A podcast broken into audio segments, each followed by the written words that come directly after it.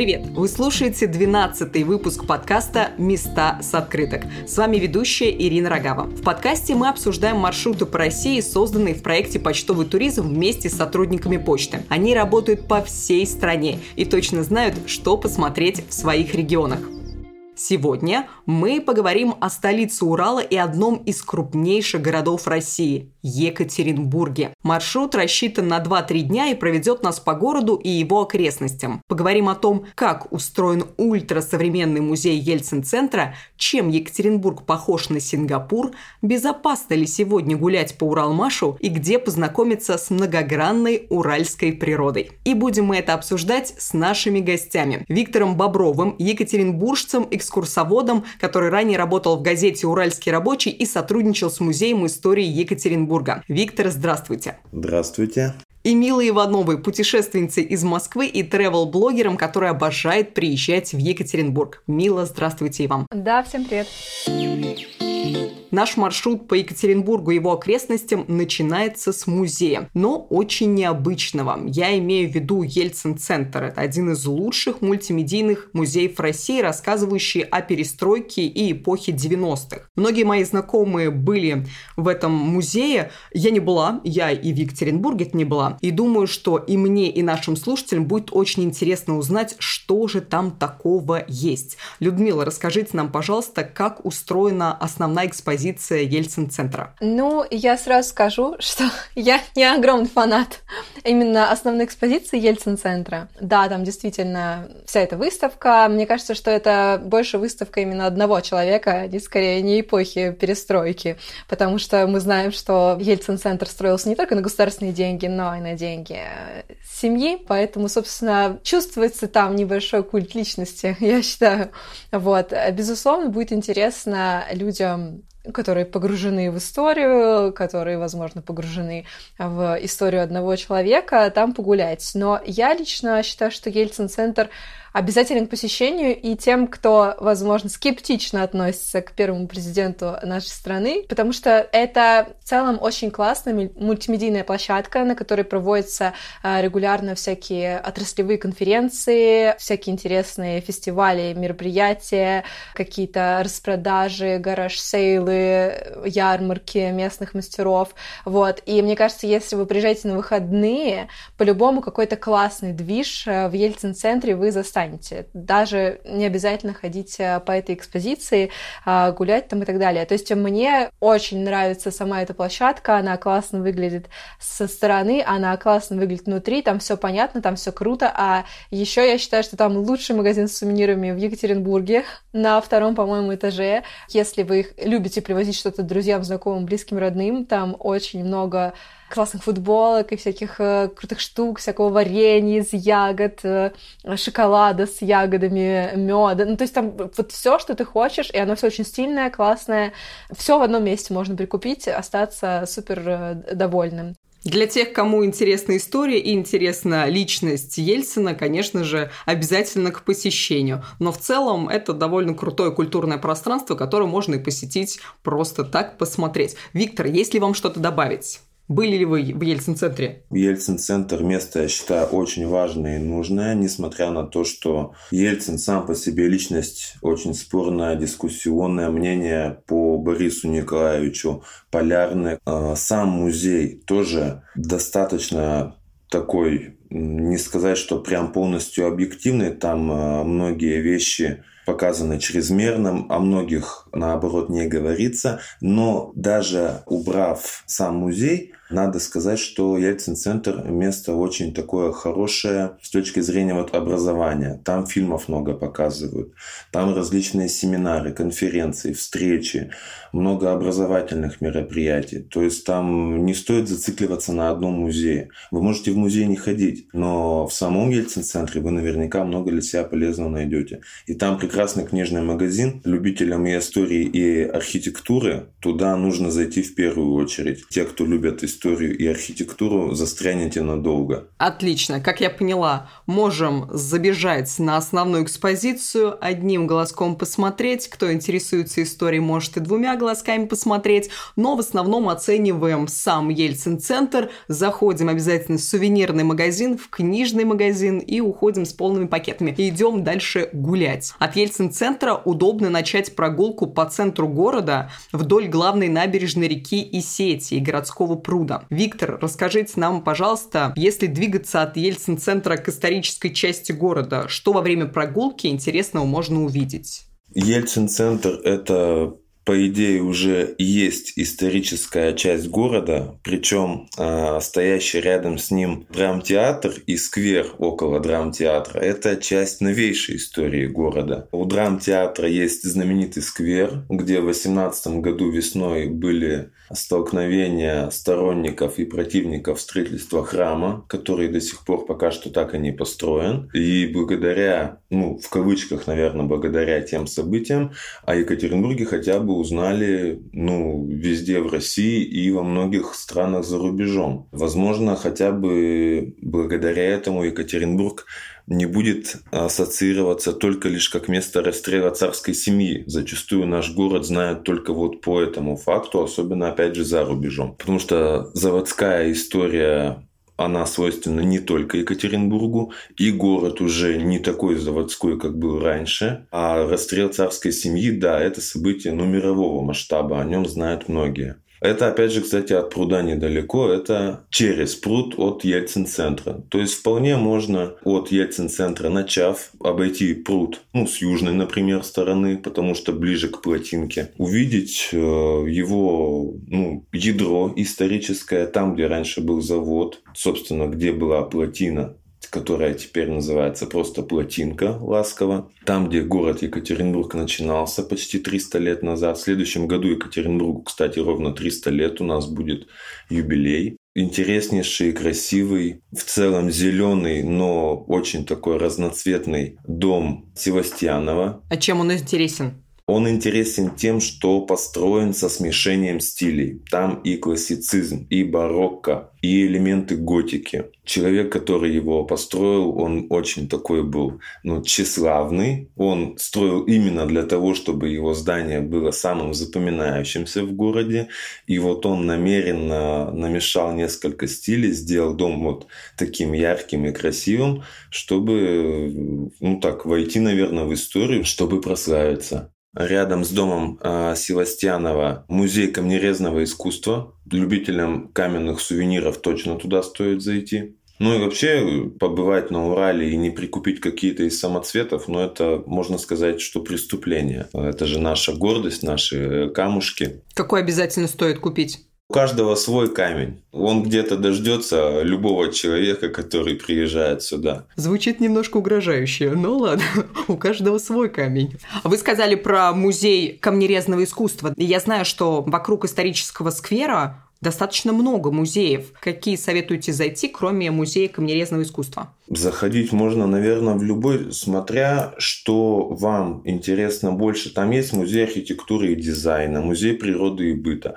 музей изобразительного искусства, где, в частности, там а, картины уральских художников. Там знаменитый чугунный павильон отлитый в Кослях в Челябинской области, еще в 19 по-моему, веке. То есть один из главных таких экспонатов Музея изобразительных искусств. Там хранилась часть коллекции Эрмитажа в годы Великой Отечественной войны, когда эти коллекции были эвакуированы к нам. Сравнительно недалеко оттуда, в шаговой доступности, дом-музей Мамина Сибиряка, небольшой, но интересный, хороший, красивый, аутентичный, с очень высоко квалифицированными экскурсоводами, там скучно точно не будет. Но туда надо обязательно идти на экскурсию. Если в музей ИЗО достаточно прийти ну, самому, просто по нему погулять, посмотреть на красивые картины, на скульптуры, на тоже каслинское литье, на еще какие-то экспонаты, то в Дом-музей Мамина Сибиряка лучше, конечно, заказывать экскурсию. Она будет очень интересная. Кажется, у нас ни один выпуск не обходится без местного Арбата. В каждом городе есть историческая узкая пешеходная улица, в которой приятно гулять. В Екатеринбурге это улица Вайнера. Мила, расскажите нам, пожалуйста, что интересного на этом местном Арбате можно встретить?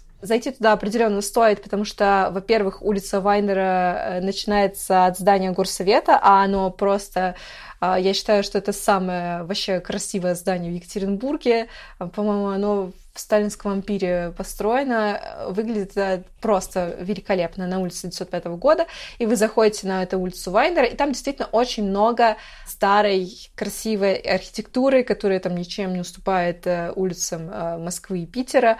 Это раз. Э, если вы любите фотографироваться около всех странных памятников, да, вот эта улица Вайнера, то есть вот этот Гена которого поставили и которого все хотят увидеть, он стоит именно на улице Вайнера. Все вот эти вот дом вверх дном, там какие-то зеркальные, вот эти вот стандартные достопримечательности, которые не отличаются в России от города к городу, все они находятся на улице Вайнера. Ну и в целом, если хочется где-то посидеть в кафе, тоже все около улицы Вайнера, на улице Вайнера очень много мест. А какое вы порекомендуете? Где позавтракать или пообедать? Может быть, есть какие-то крутые с местной кухни вкусной? Я могу сказать, что если брать улицу Вайнера, на улице Вайнера находится ТЦ Гринвич. Сейчас открыли очень большой ресторанный двор на третьем, по-моему, этаже. Он не уступает тоже там московским всем этим рынкам, и ты можешь прийти туда и удовлетворить запросы просто любого порядка от поки до индийской кухни, и еще там еще концерт тебе сыграют, потому что там сцена стоит.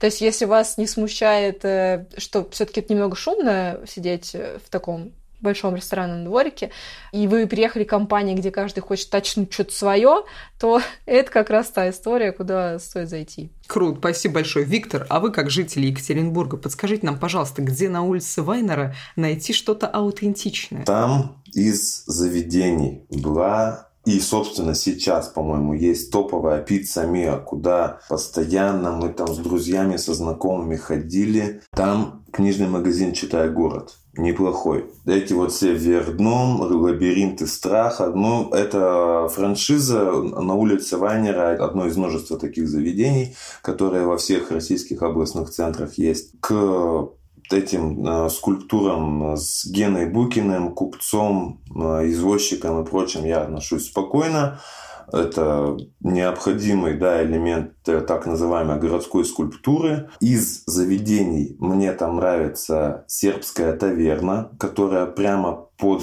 боком у горсовета, вот просто через э, пешеходный проход. Отлично, спасибо большое. На улице Вайнера мы смотрим горсовет, фоткаемся с Геной Букиным, едим пиццу или сербскую кухню. Хорошо. После прогулки по улице Вайнера можно забраться на одно из самых высоких зданий в городе и даже во всей России, на небоскреб Высоцкий. Знаю, что его назвали в честь Владимира Высоцкого, Какая связь у здания с поэтом? Или это просто созвучие Высоцкий Высокий? Людмила, расскажите, пожалуйста, нам про это здание, про небоскреб. Высоцкий как бы не рождался и не умирал в Екатеринбурге, но его в Екатеринбурге действительно очень любят. Э, он часто приезжал во времена своей жизни, и там рядом с Высоцким стоит памятник Высоцкому и Марине Владе. Самое главное, что можно сказать по Высоцкого, на Высоцком есть смотровая площадка. То есть, если вы такой прям стандартный турист, который должен зачекиниться в базовых местах, то смотровая площадка на Высоцком — это маст. Как по мне, интереснее смотреть на него со стороны, и самое забавное, что даже если уехать, э, там, я не знаю, километров за 40 э, гулять за город и подняться на скалы, если не облачно, Высоцкого видно со стороны да, далеко за чертой города. Я как раз хотела узнать, из какой точки города его можно не увидеть. Оказалось, что его даже из области можно увидеть. Виктор, что вы знаете про Высоцкий?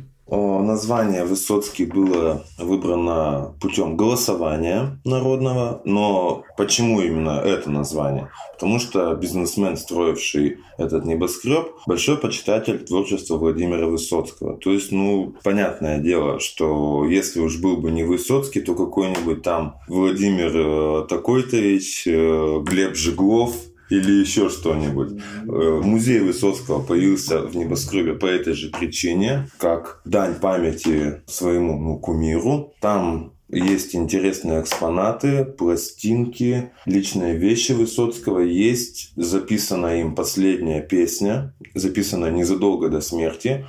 Он ее написал на билете на самолет, на котором он летел, по-моему, из Франкфурта на Майне. И этот билет был выкуплен на аукционе, ну, не за 1 миллион долларов такая сумма очень серьезная была. На смотровой площадке я впервые побывал летом 2013 года. Тогда подъем стоил 150 или 200 рублей. Сейчас 400. Продолжаем исследовать современный Екатеринбург и хочу спросить про фиолетовую линию. Это прогулочный маршрут по объектам стрит-арта, который есть по всему городу, по всему Екатеринбургу. Людмила, расскажите нам, пожалуйста, про эту фиолетовую линию. Можно ли туристам самостоятельно найти эти объекты и пройти маршрут, или нужно обязательно с кем-то пойти, с экскурсоводом, например? Ну, как я уже и сказала, среди там людей, с которыми я общаюсь, Екатеринбург — это самое главное андеграундная просто столица столица России, и все его знают именно так.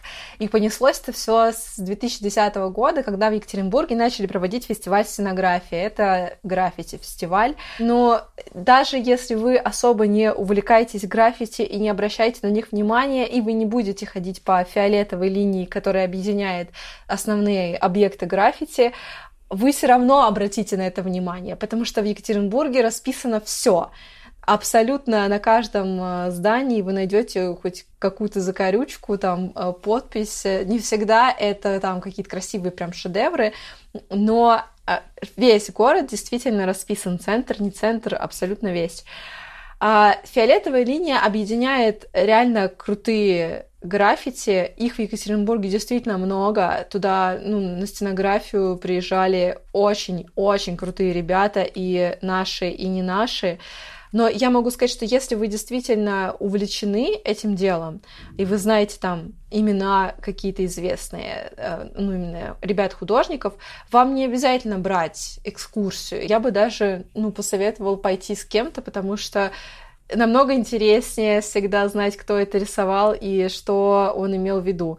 Но я бы сказала, что для фиолетовой линии нужно отводить целый день, потому что все эти объекты очень далеко друг от друга. Ну, то есть, если брать какие-то культовые а, места, которые, ну, то, что надо прям увидеть, если вы хотите пойти культовые работы. Есть, например, вот эта банка сгущенки и банка томатного супа Энди Уорхола, а, которые очень крутые. Ни разу ты туда сама не доезжала. Они очень э, далеко находятся, то есть это действительно нужно прям целенаправленно ходить, выделить на этот день. Можно и самому. Я знаю, очень тоже классные места есть около главпочтамта. Там, по-моему, как раз э, Покрас Лампас целый переход э, расписал. Но в целом, даже если вы не погружены, можно, не знаю, просто ходить по Екатеринбургу и считать черепах-ниндзя. Они там есть все абсолютно э, на, на разных зданиях, и около плотинки есть э, канализация черепах-ниндзя. Вот, поэтому собрать всех черепах на фото в Инстаграм, мне кажется, можно поставить себе маленьким квестом, не проходя всю фиолетовую линию, потому что она действительно, она намного больше красной линии, и это ходить не переходить, тем более, что граффити в Екатеринбурге появляются каждый просто день. Я вот а, решила загуглить эту тему. Новая граффити «Вкусно» и точка в центре. Около плотинки а, меня я не знаю, воодушевила вчера, но это очень пошло. Я, я посмотрю, я обязательно посмотрю. Я, кстати, была, вы вот сказали, что а, тем, кто, допустим, не знает имен, можно просто посмотреть, если не разбирается. Я была в Кирове, я не была в Екатеринбурге, я была в Кирове, и Киров почему-то тоже весь расписан. Там очень много граффити, и там есть тоже экскурсия как раз с уклоном в стрит-арт. Я ее прошла, это было очень интересно. Я не знал ни одного имени, ни одного художника, но истории, которые рассказывали, очень интересные. Поэтому я бы советовала все равно, даже если вы не увлекаетесь, не знаете ни одного имени, пройти по фиолетовой линии. Я знаю, что сразу три работы уличных художников находятся рядом с главным почтамтом, поэтому давайте о нем тоже немного поговорим. Центральная почта Екатеринбурга находится в конструктивистском здании. Виктор, можете нам немного о нем рассказать? Главпочтамт э, в Свердловске был построен в начале 30-х годов э, в стиле э, конструктивизма. Изначально здание называлось «Дом связи». Там располагались всевозможные телеграфы, телефоны, радио, передатчики, радиоприемники. То есть, да, действительно, все вот объекты тогдашних средств связи, естественно, включая почту, само собой, тоже были все в этом здании сосредоточены. Таким образом, уже почти столетия главпочтам в своем вот этом виде и с, и с этими функциями существует. В еще одном конструктивистском здании, бывшем ДК Дзержинского, расположился филиал Краеведческого музея, где хранятся любопытные археологические находки. Я слышала про Шигирский идол, деревянную скульптуру, которая даже попала на почтовые открытки к юбилею музея. Виктор, расскажите нам, пожалуйста, что это за скульптура такая и чем она интересна? Шигирский идол а, был обнаружен а, в конце 19 века в районе деревни Колота. Ныне это город Кировград, что к северо-западу от Екатеринбурга. Находится также в Свердловской области. Рабочие копали землю в поисках золота. Там уже было открыто а, рассыпное золотое месторождение. И неоднократно поднимали из торфа различные археологические артефакты, орудия, керамику, элементы каких-то вот деревянных идолов, другие деревянные предметы. И вот был, наконец, найден и крупный, высотой несколько метров, деревянный идол. Этот божок был доставлен в Екатеринбург. Сейчас считается, что ему более 12 тысяч лет. То есть он сделан в эпоху мезолита, среднего каменного века. Это позволяет называть Большой Шигирский идол древнейшей в мире сохранившейся деревянной скульптурой. Какое конкретно племя, предки какого народа э, сделали этот идол? Ну, тут сказать э, сложновато. Очень хорошо, что эти люди жили у нас в области, так сказать, э, прославили наш э, регион, пускай с отсрочкой на 12 тысяч лет. Самые интересные места в центре города мы исследовали, а теперь поговорим с вами об окраинах и окрестностях Екатеринбурга. В первую очередь мы будем с вами говорить об Уралмаше, легендарном районе рядом с Уральским машиностроительным заводом. В 90-х Уралмаш был одним из самых криминальных районов города. Как дело обстоит сейчас? Виктор, расскажите нам, пожалуйста. Уралмаш, он э, ничем точно не хуже, может быть и не лучше, чем остальные районы районы города. Такой же, ну, уже не заводской, по сути, как бы, а простой как бы спальный район. Его криминальная слава хорошо или плохо, но уходит э, потихоньку в историю. Уралмаш интенсивно застраивается, сносятся старые дома, строятся новые. Территория завода теперь уже частично застроена. От самого завода это два цеха всего осталось. Но сразу хотелось бы поправить. Уральский завод тяжелого машиностроения. Потому что машиностроительных заводов на Урале были десятки. А Уральский завод тяжелого машиностроения, он один был это Уралмаш. Хорошо, что он хотя бы работает, завод действует, производит различную продукцию, в том числе фирменную, то есть экскаваторы для карьерных, в частности, э, работ. Район очень э, интересный для прогулок. Я люблю туда своих туристов водить и возить, потому что легко добраться. Есть метро, три станции метро проходят через Уралмаш. Интересная архитектура, советская, 30-х годов, 40-х, 50-х. А расскажите нам, пожалуйста, на какие дома стоит обратить внимание ваш? Естественно, в первую очередь то, что в районе площади первой пятилетки, то есть около проходной Уралмаш завода. Это, собственно, сама проходная, заводоуправление, заводская лаборатория. Характерный такой не только конструктивизм, еще будет отсылка к популярному в то время в Европе и в Америке стилю Баухаус. Если не ошибаюсь, к этой школе принадлежал поначалу великий архитектор Ле Корбюзье, который вот вообще очень сильно э, любил конструктивизм и придавал ему много значения в своих планах, идеях и пожеланиях на будущее. И вот и э, многие выходцы э, школы конструктивизма и Баухауза творили в Свердловске во время строительства ромаш-завода.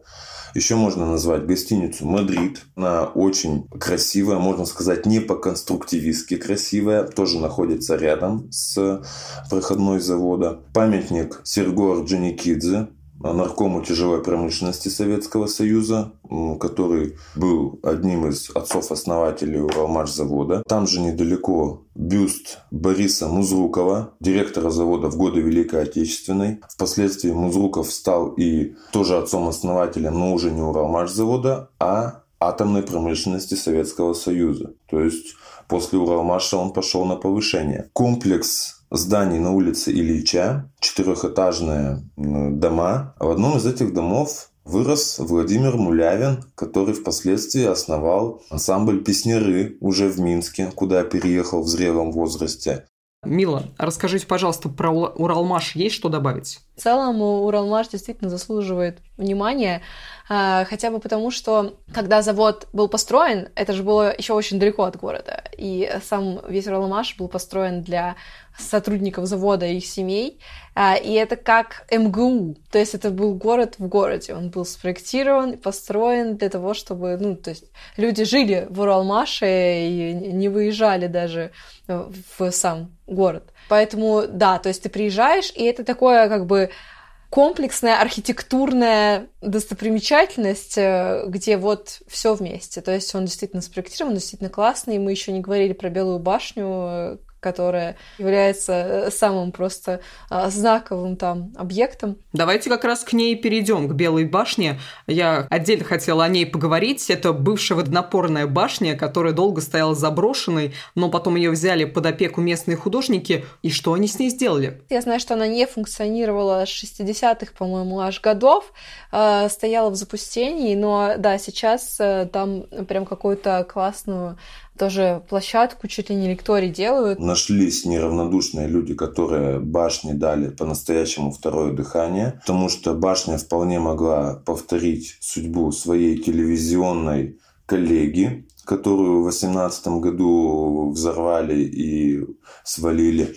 А, тем более, что Белая башня, она меньше, проблем с ней было бы меньше, и не такой, может быть, был символ, но для неравнодушных этих людей она именно таким символом оказалась очень хорошо. Белая башня – это действительно достопримечательность и Екатеринбурга, и Уралмаша, и раньше она была воднопорной, а теперь это культурный символ города. Каждый год там проходят фестивали, выставки, спектакли, образовательные мероприятия, и как историческое наследие это тоже очень интересный объект, что нашим слушателям рекомендуем к посещению. А мы с вами сейчас заканчиваем индустриальную прогулку про Уралмашу и отправляемся на природу. Маршрут ведет нас к озеру Шарташ на восточной окраине Екатеринбурга. Виктор, расскажите нам, пожалуйста, как удобнее туда добраться и что можно там увидеть? А, хороший вопрос на самом деле, потому что озеро Шарташ последние лет, наверное, 5-6 очень серьезно преобразилось. Ну, не само озеро, а его побережье. А, было построено много там различных коттеджей, баз отдыха, всяких троп веревочных и тому подобных. А как сейчас с подъездом на своей машине к озеру, я даже не знаю. Где там можно встать, где нельзя и прочее. Можно приехать на трамвае нескольких маршрутов э, в район Джибии. Там каменные палатки, которые недалеко от Шахташа. Пройти через них заодно сами палатки увидеть и потом на озеро. Это, наверное, идеальный маршрут, потому что он совмещает сразу две достопримечательности и это близко от центра. А что за каменные палатки? Я считаю, что если вы приехали на Урал, нужно увидеть предгорье уже. Если у вас совсем мало времени, ну то есть там два дня, и желания выезжать куда-то из города нет, то можно приехать на шарташские каменные палатки. Это, собственно, скальные такие интересные сооружения естественного происхождения, хотя, насколько я знаю, очень а, много изучалось и были подозрения, что это искусственного происхождения, но нет. А, выглядит это как гранитные скалы, которые лежат такими я не знаю, блинчиками друг на друге. А, вот. Очень э, оригинально это выглядит. На самом деле это, это все так выглядит из-за выветривания гранита. Это абсолютно естественного происхождения а, места. А, насколько я знаю, очень много тоже раскопок было на шарташских каменных палаток, и много всего было э, э, найдено, и были эти тоже места чуть ли не для жертвоприношений когда-то. Вот сейчас там парк, очень здорово, можно посмотреть на породы, полазить посмотреть, погулять и пройти к озеру Шарташ. Еще немного об истории и достопримечательностях озера Шарташ рассказала нам сотрудница почты Анна Первушина. Она советует пройтись по палеопарку и посмотреть на красивую каменную церковь на берегу. Давайте послушаем. Озеро Шарташ – это, пожалуй, главная природная достопримечательность города Екатеринбурга. Оно расположено на восточной окраине города. Добраться до него сейчас можно очень легко на общественном транспорте, трамваем или автобусом до остановки Каменной палатки. Сегодня это территория жилого микрорайона ЖБИ. Еще более ста лет назад эта территория находилась за пределами городской черты Екатеринбурга. Сегодня озеро окружено прекрасным сосновым лесом, лесом, поэтому летом это излюбленное место прогулок э, и отдыха для самих екатеринбуржцев, гостей города. Недавно здесь появился интересный палеопарк. На берегу поставили семь бронзовых скульптур животных Урала в доисторический период. Все эти животные изготовлены в натуральную величину и э, привлекают туристов и детей на берега озера Шарташ. Чем еще знаменито наше озеро? Конечно, своей историей. Берегам этого озера найдены древние стоянки и жертвенники э, эпох неолита, бронзы, железного века. Одним из э, жертвенных мест были шарташские каменные палатки, которые сразу же встречают гостей. Шарташские палатки состоят из нескольких скальных гранитных выходов, и исследователи считают, что возраст их достигает 300 миллионов лет. На северном берегу озера стоит старинное село Шарташ. Оно интересно тем, что возникло гораздо раньше Екатеринбурга, и в свое время это был одним из центров старообрядчества. Село было богатым, в нем были развиты ремесла и торговля, а главная его архитектурная достопримечательность, каменная Свято-Троицкая церковь, она а, была построена в 1890 году, и сегодня можно также ее посетить. А добавлю, что на озере Шарташ снимались также и некоторые сцены знаменитых исторических фильмов, посвященных Уралу, Угрюм-река и Привалские миллионы.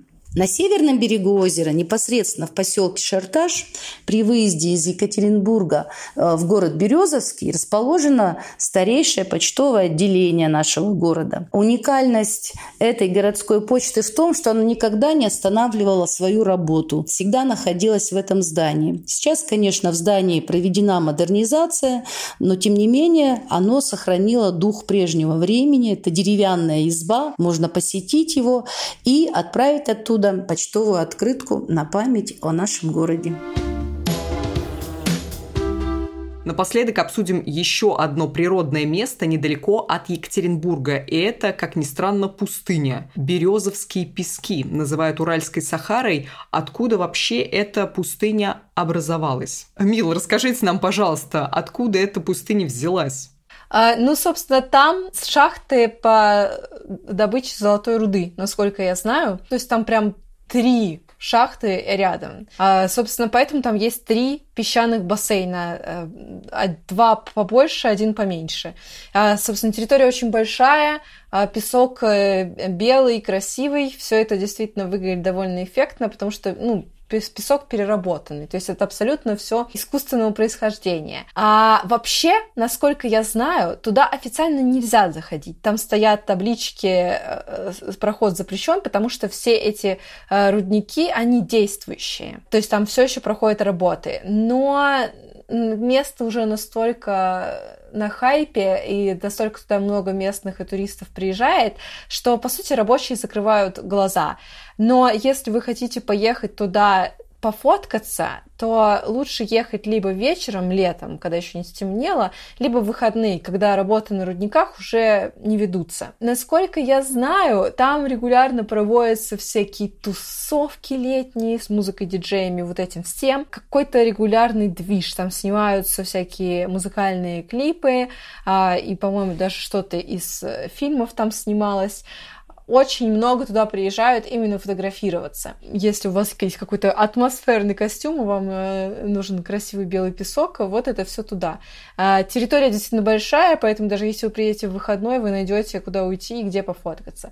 По моему скромному мнению, это далеко не самое красивое место, тем более, что находится оно уже за чертой города. На которое стоит потратить свое время, если вы хотите увидеть красивую природу, приехав в Екатеринбург. Если брать тот же песок, я сама не была, есть потрясающее место, которое называется Уральский Марс. Он, правда, находится в 115 э, километрах от Екатеринбурга. Это добыча тоже была, тоже рудники, но там это глиняные рудники. Там фантастические пейзажи, невероятная красота. Туда не доехать на общественном транспорте, только на тачке. Но если вы хотите вот что-то интересное, мне кажется, что там будет намного эффектнее.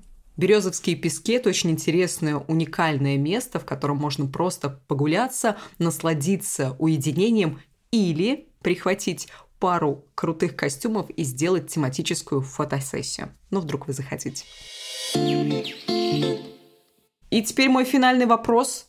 Две достопримечательности, о которых мы не говорили, но которые обязательно стоит посетить или в Екатеринбурге, или в Свердловской области. Мила, давайте с вас начнем. Наверное, если брать сам Екатеринбург, если вы боитесь поехать на Уралмаш, и вас можно понять, то я бы все равно очень рекомендовала поближе познакомиться с конструктивистской архитектурой в Екатеринбурге, потому что она действительно представлена там фантастически, даже у нас в Москве это какие-то, я не знаю, одиночные здания остались, чтобы посмотреть. В Екатеринбурге можно насладиться конструктивизмом, этими прямыми линиями, стеклянными витражами. И можно съездить в городок чекистов, который находится ближе к центру, посмотреть э, там все эти здания, и будет классно. Это сейчас еще жилой тоже район. К сожалению, немного в запустении все это сейчас там выглядит, но можно зайти прям в подъезды жилых домов, посмотреть, как это построено.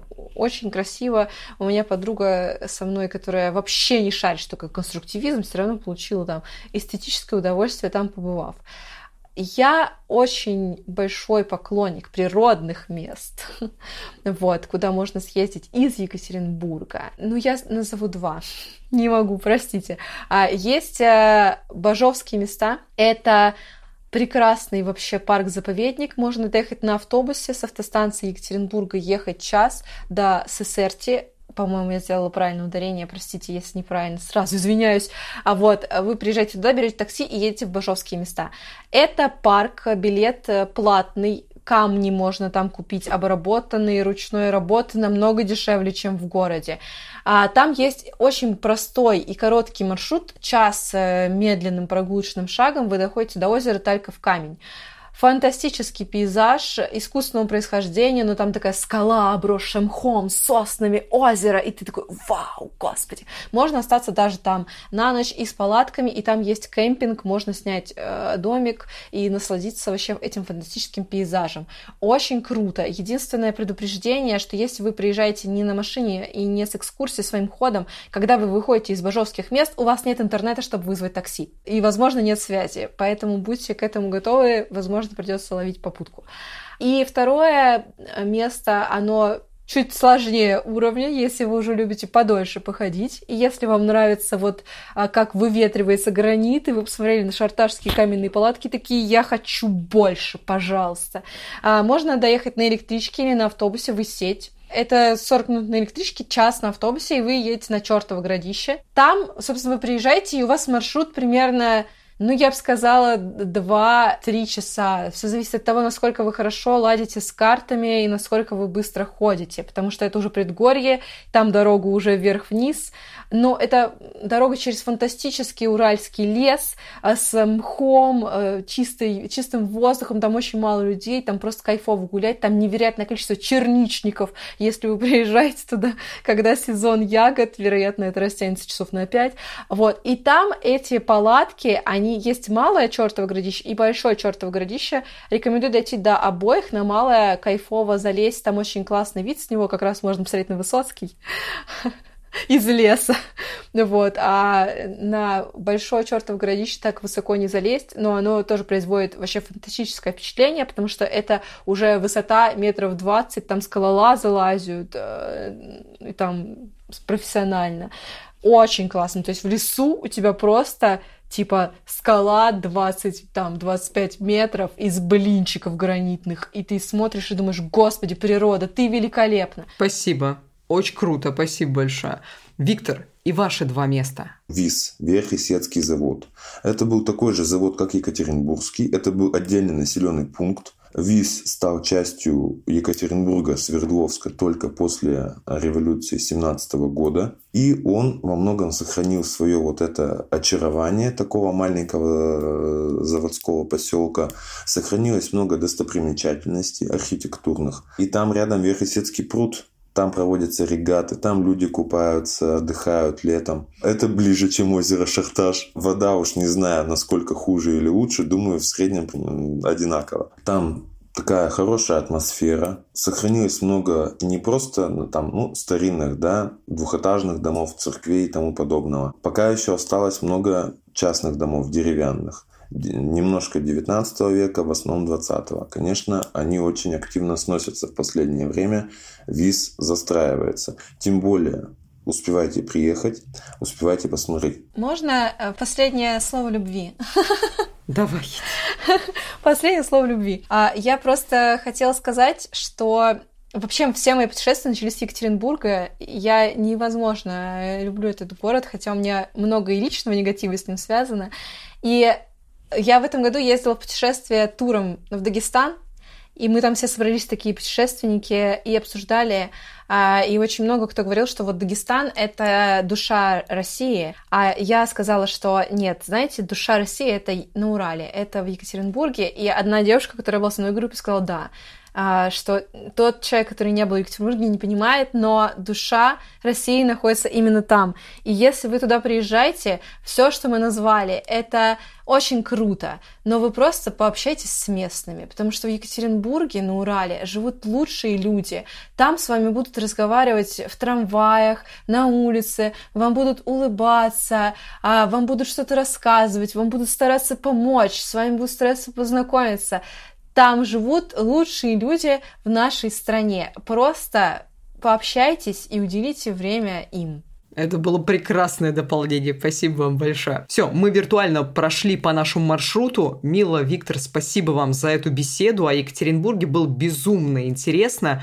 Как всегда, будем рады историям о путешествиях по России от наших слушателей. Присылайте их нашему чат-боту в Телеграме. Лучшие мы включим в будущие выпуски. Ссылку на бота вы найдете в описании выпуска. Подписывайтесь на подкаст «Места с открыток» на Apple подкасте, Яндекс Музыки и других популярных платформах. Так вы не пропустите новые эпизоды. А полные текстовые версии маршрутов с интересными фактами и полезными ссылками ищите на сайте проекта «Почтовый туризм» почта defistravel.ru. А в следующем выпуске мы обсуждаем маршрут по Архангельской области. Не пропустите. До встречи!